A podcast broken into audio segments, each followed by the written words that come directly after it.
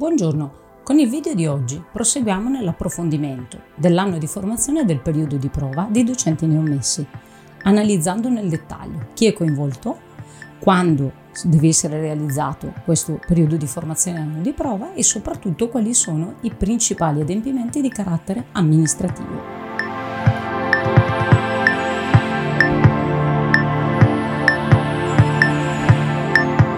Sono Luisa Treccani e mi occupo di legislazione scolastica, ma in chiave pedagogica e didattica, cioè cercando di applicare la legislazione nella specificità del mondo della scuola.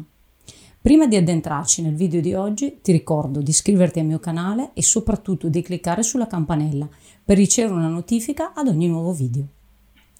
Nel video di oggi entriamo più nel dettaglio nel cosiddetto periodo di formazione di prova dei docenti neoimmessi in ruolo.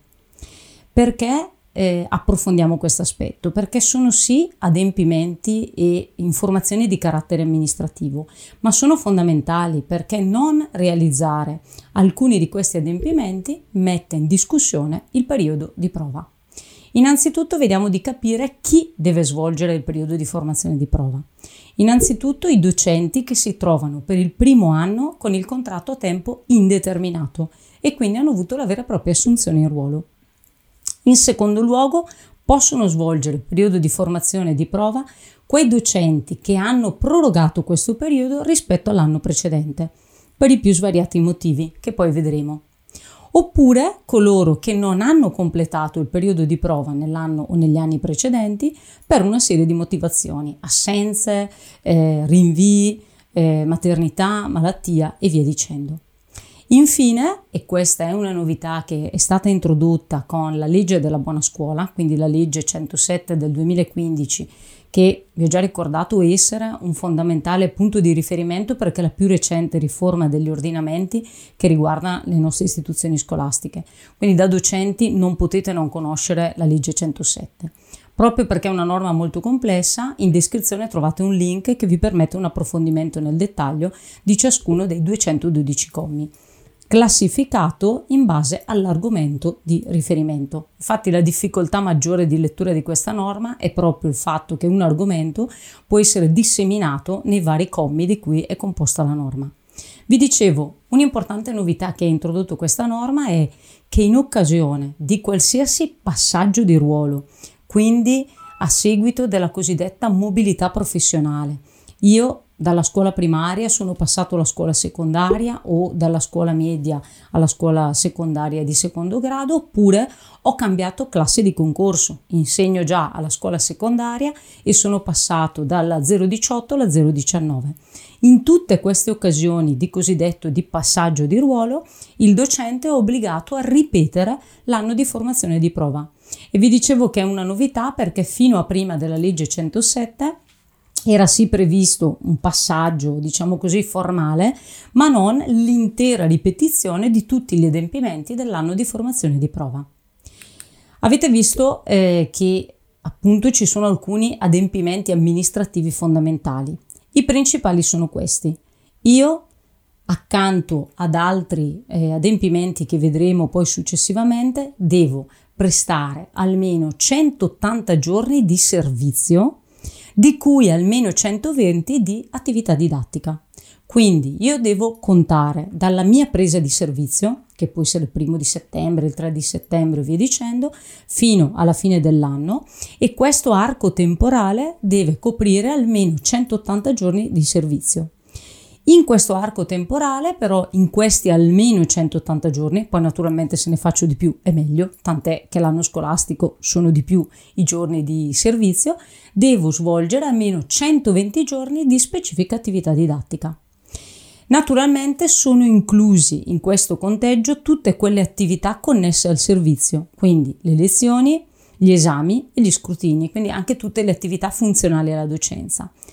Vanno esclusi invece come periodi che non possono essere conteggiati nei 180 e nei 120 i periodi, i giorni in cui una persona ha eventualmente chiesto il congedo ordinario o straordinario oppure un periodo di aspettativa dove effettivamente non è materialmente in servizio.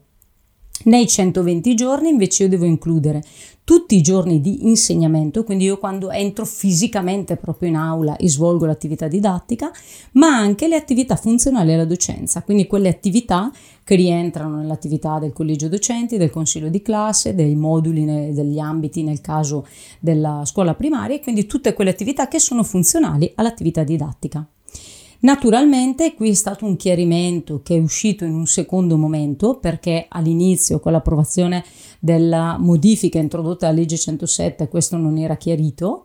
Eh, la specifica che invece è uscita ha chiarito in maniera specifica la questione è che questi 180 giorni di servizio e questi 120 giorni di attività didattica vanno riproporzionati per il personale che ha un contratto part-time. Quindi se noi supponiamo di essere alla scuola secondaria di secondo grado e di avere un contratto al 50% dell'orario, quindi anziché svolgere 18 ore, io svolgo 9 ore di attività didattica, naturalmente i miei 180 giorni vanno dimezzati, diventeranno 90, i miei 120 giorni diventano 60.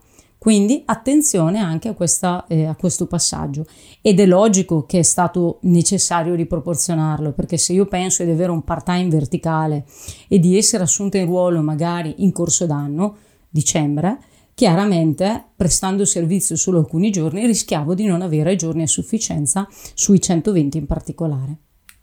Inoltre è importante richiamare anche le eventuali situazioni di rinvio. Abbiamo visto all'inizio come potevano essere coinvolti nel periodo di formazione di prova quei docenti che hanno prorogato il periodo di prova lo hanno rinviato perché non è stato completato. Vediamo allora i casi in cui è possibile il rinvio. Innanzitutto questo rinvio deve essere giustificato e motivato. Non può essere semplicemente per il timore di affrontare l'anno di prova, ma deve avere delle motivazioni fondate e quindi giustificazione di malattia, di essenza dovuta ad una situazione particolare, per esempio di eh, maternità, e quindi deve essere giustamente eh, ritenuto un momento nel quale la persona non può effettivamente prestare servizio. In caso di ripetizione invece del periodo di prova, cioè io non eh, sono riuscito a completare tutti gli adempimenti perché magari ho fatto il corso di formazione, avevo già preparato anche la relazione, ma ahimè per un'assenza protratta non sono riuscita a fare i 180 giorni o i 120 giorni di attività didattica. Oppure ho fatto i 180 e i 120, ma non sono riuscita a fare il corso di formazione. In ogni caso, se io devo ripetere l'anno di prova, per i motivi legati anche al rinvio, devo necessariamente partecipare alle, att- alle, attività connesse alla formazione, cioè quelle attività che vedremo poi nel dettaglio sono organizzate dall'ufficio scolastico territoriale in parte e dal Ministero sulla piattaforma Indire, io sono costretto a ripetere anche il periodo appunto di formazione. Se invece io devo rinviare questo anno di prova perché il comitato di valutazione ha ritenuto di non eh, considerarmi idoneo all'insegnamento in questa prima fase, quindi non ho superato l'anno di prova, io ho la possibilità di rinviarlo e ripeterlo una sola volta. Non sarà sicuramente il vostro caso, non preoccupatevi, il periodo di formazione di prova non è una cosa trascendentale, soprattutto per chi ha già esperienza nella scuola e sappiamo benissimo che sono ormai moltissimi gli insegnanti precari che passano di ruolo dopo anni, quindi è veramente molto raro non passare il periodo di prova.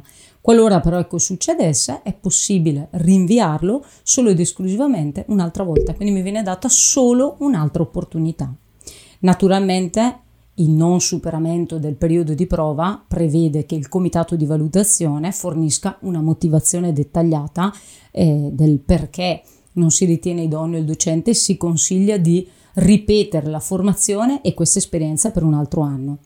È importante anche dire che la motivazione, ma anche la relazione conclusiva che dichiara il superamento o non superamento del periodo di prova da parte del comitato di valutazione può essere a vostra disposizione, infatti viene poi depositata nel vostro fascicolo personale. Naturalmente questo è un primo passaggio del complesso eh, percorso del periodo di formazione di prova. Qui abbiamo analizzato in particolare gli aspetti più amministrativi. Vedremo successivamente nel dettaglio gli aspetti invece più legati al, alla dimensione formativa e alla dimensione valutativa. Grazie.